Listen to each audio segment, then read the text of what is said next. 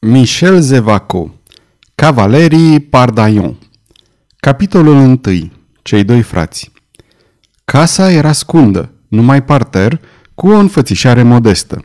Lângă o fereastră deschisă, într-un fotoliu cu armoarii, un bărbat, un bătrân maestos cu părul alb, una din acele fizionomii aspre ca ale capitanilor, care au supraviețuit epopeilor războinice de pe vremea regelui Francisc I, fixa cu privirea încruntată forma cenușie a castelului feudal al familiei Montmorency, care își ridica în depărtare spre cer orgoliul turnurilor sale amenințătoare. Apoi, privirea lui se întoarse. Un suspin teribil, ca un blestem tăcut, îi umflă pieptul, întrebă. Fata mea, unde-i fata mea? O servitoare care făcea ordine prin cameră răspunse. Domnișoara a plecat în pădure să culeagă lăcrămioare. O expresie indescriptibilă de tandrețe lumină chipul bătrânului, care, duios, surâse și șopti. Da, adevărat, e primăvară. Gardurile vii își împrăștie parfumul, fiecare pom este un buchet.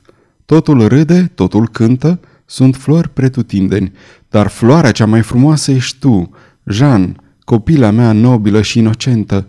Privirea lui se îndreptă apoi din nou către silueta formidabilă a castelului așezat pe colină ca un monstru de piatră care îl pândea din depărtare. Tot ce urăsc se află acolo, mărâi el. Acolo e puterea care m-a zdrobit, m-a nimicit.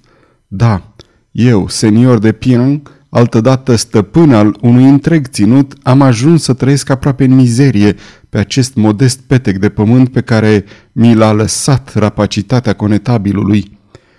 Ce spun eu, smintitul de mine? Nu se străduiește el în această clipă chiar să mă alunge și din acest ultim refugiu. Cine știe dacă mâine fica mea va mai avea o casă în care să se adăpostească. Oh, Jana mea, îți vei culege florile poate pentru ultima dată. Două lacrimi tăcute trasară o urmă amară printre ridurile acestui chip deznădăjduit. Deodată păli îngrozitor. Un călăreț îmbrăcat în negru descăleca în fața casei, intră și se înclină în fața lui. Drace, vechilul lui Montmorency, senior de Pien, spuse omul în negru, tocmai am primit de la stăpânul meu conetabilul un act pe care am poruncă să vi-l transmit de îndată. Un act?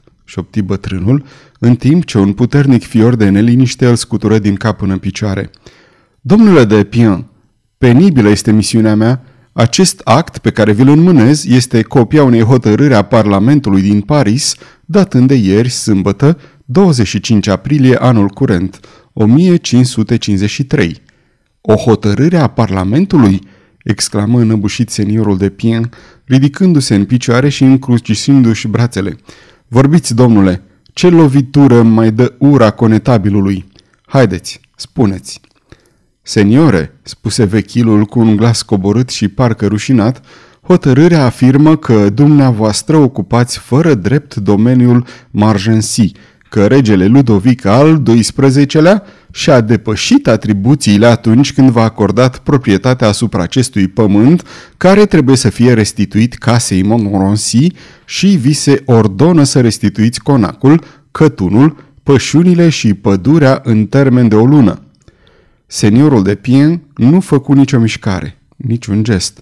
O paloare și mai mare îi cuprinse însă chipul și în liniștea din salon în timp ce afară, pe o ramură de prun înflorit, cânta o Silvie, vocea sa tremurătoare se înălță. O, nobilul meu sire Ludovic al XII-lea, și tu, ilustre Francisc I, veți ieși oare din mormintele voastre să vedeți cum este tratat cel care, pe 40 de câmpuri de luptă, și-a riscat viața și și-a vărsat sângele? Înviați maestăților, și veți asista la acest mare spectacol al bătrânului oștean jefuit, care bate drumurile din Ile-de-France ca să cerșească o bucată de pâine.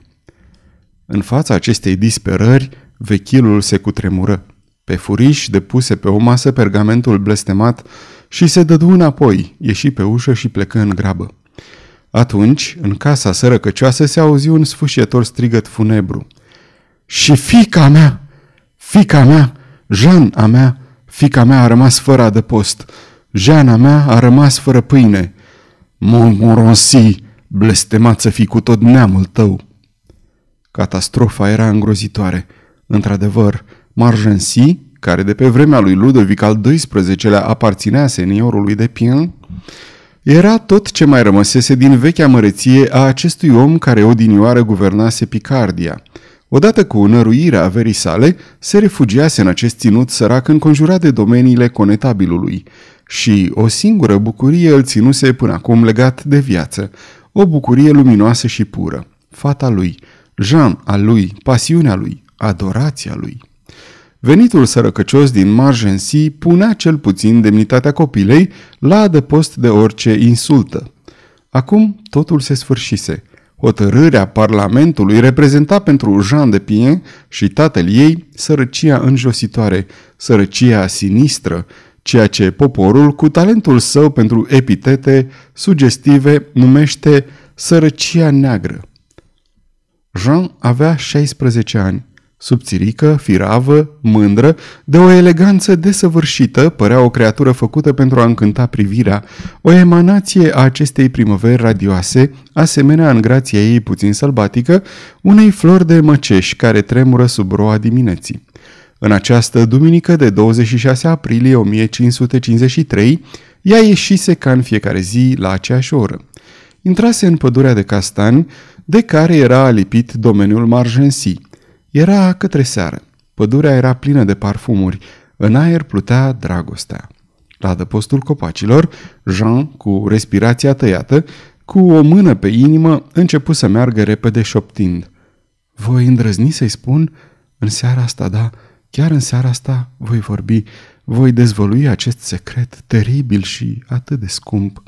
Deodată, două brațe viguroase și tandre o cuprinseră. O gură fremătătoare căută gura sa. Ai venit în sfârșit, ai venit, dragostea mea. François al meu, seniorul meu drag, dar ce cu tine, iubita mea? Tremuri. Ascultă, ascultă, François. Oh, nu îndrăznesc. El se aplecă, o înlănțui într-o îmbrățișare și mai puternică. Era un băiat frumos și bine făcut, cu privirea sinceră, cu trăsături delicate, cu fruntea înaltă și senină. Or, acest tânăr se numea François de Montmorency. Da, era fiul cel mare al acelui conetabil An care tocmai îi smulsese seniorului de Pien ultima rămășiță a averii sale. Buzele lor se uniseră. Înlănțuiți, mergeau încet printre florile deschise, a căror esență se revărsa în efluvii magice. Din când în când, o tresărire o tulbura pe iubită. Ea se oprea, asculta atentă și șoptea. Suntem urmăriți? Suntem spionați? Ai auzit ceva?" Vreun mugurar speriat, scumpa mea dragoste. François, o, mi-e teamă. Teamă, copilo, dar cine ar îndrăzni să ridice privirea către tine când te ocrotește brațul meu? Totul mă neliniștește. Tremur, mai ales de trei luni încoace. Ah, mi-e frică. Scumpa mea iubită de trei luni de când ești a mea, din momentul binecuvântat în care iubirea noastră nerăbdătoare a luat-o înaintea legii oamenilor pentru a asculta de legea naturii, Jean, te afli mai mult ca oricând sub protecția mea. De ce ți-e frică? În curând îmi vei purta numele. Ura care îi desparte pe tații noștri, eu o voi sfârma. Știu, seniorul meu, știu, și chiar dacă nu mi-ar fi hărăzită această fericire, tot aș fi fericită să fiu în întregime a ta. O, iubește-mă, iubește-mă, François al meu, căci mă paște o nenorocire. Te ador, Jean, jur pe sfinții din ceruri, nimic de pe lumea asta nu va putea să împiedice ca tu să fii soția mea. Un hoho de râs înfundat răsună în apropiere. Așadar, continuă François, dacă te frământă vreo suferință tainică, destăinuiește-te, o iubitului tău, soțului tău. Da, da, în noaptea asta, ascultă, la miezul nopții te voi aștepta la buna mea doică. Trebuie să afli. Noaptea voi îndrăzni. La miezul nopții atunci, iubita mea. Și acum, du-te, pleacă. Adio, pe diseară. O ultimă îmbrățișare îi uni. Un ultim sărut îi făcu să se înfioare. Apoi, François de Montmorency plecă dispăru în desiși. Timp de un minut, Jean de Pien rămase în același loc, emoționată, fremătând. În sfârșit, cu un suspin se întoarse. În același moment deveni foarte palidă. Cineva se afla în fața ei, un bărbat de vreo 20 de ani cu o figură violentă, cu privirea întunecată, cu o înfățișare trufașă. Jean scoase un strigă de spaimă. Dumneavoastră? Henri? Dumneavoastră? O expresie indescriptibilă de amărăciune schimonosi chipul noului venit, care, cu un glas răgușit, răspunse. Eu, Jean, se pare că vă înspăimânt. La naiba, așadar, eu nu am dreptul să vă vorbesc, la fel ca el, ca fratele meu. Ea rămase neclintită, tremurând, iar el izbucni în râs. Dacă nu l-am, îmi voi lua singur acest drept. Da, eu sunt Jean, eu care, dacă nu am auzit totul, cel puțin am văzut totul. Totul, sărutările și îmbrățișările voastre, totul vă spun pe toți dracii, m-ați făcut să sufăr ca și cum aș fi blestemat. Și acum, ascultați-mă, pe sângele lui Hristos, nu v-am declarat eu primul iubirea mea? Oare eu sunt mai prejos decât François? Tânăra fată se simți cuprinsă de o sobrietate stranie. Henri, spuse ea, Vă iubesc și vă voi iubi mereu ca pe un frate. Fratele celui căruia mi-am dăruit viața și cu siguranță afecțiunea mea pentru dumneavoastră este mare pentru că nu i-am spus niciodată nimic lui François. Nu-i voi spune nimic niciodată. Niciodată. A, mai degrabă pentru a-l scuti de o grijă, dar spuneți că vă iubesc să vină cu arma în mână să-mi ceară socoteală. Asta e prea mult, Henri. Aceste cuvinte mi se par oribile și am nevoie de toată stăpânirea de sine ca să-mi reamintesc faptul că sunteți fratele lui. Fratele lui? Rivalul lui? Gândiți-vă, Jean! O, François al meu, spuse ea împreunându-și mâinile, iartă-mă că am auzit și am tăcut.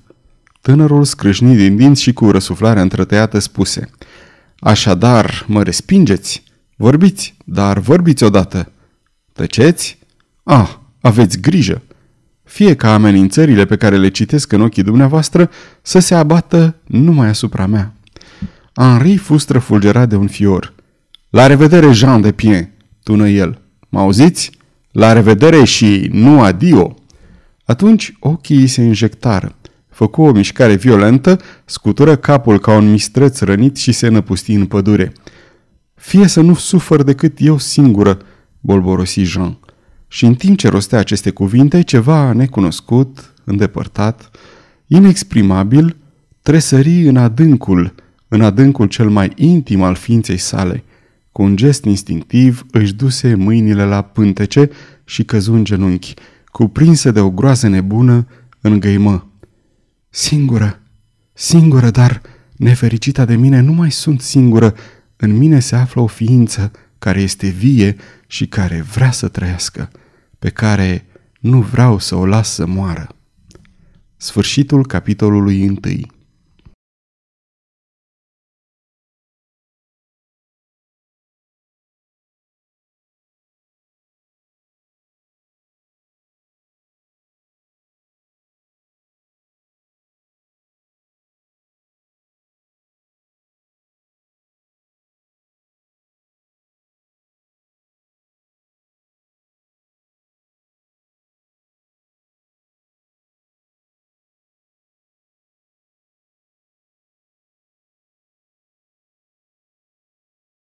Aceasta este o înregistrare Cărțiaudio.eu. Această înregistrare a fost citită cu respectarea legislației în vigoare pentru www.cărțiaudio.eu. Toate înregistrările Cărțiaudio.eu reprezintă opere din domeniul public și anume au trecut 70 de ani de la moartea autorului.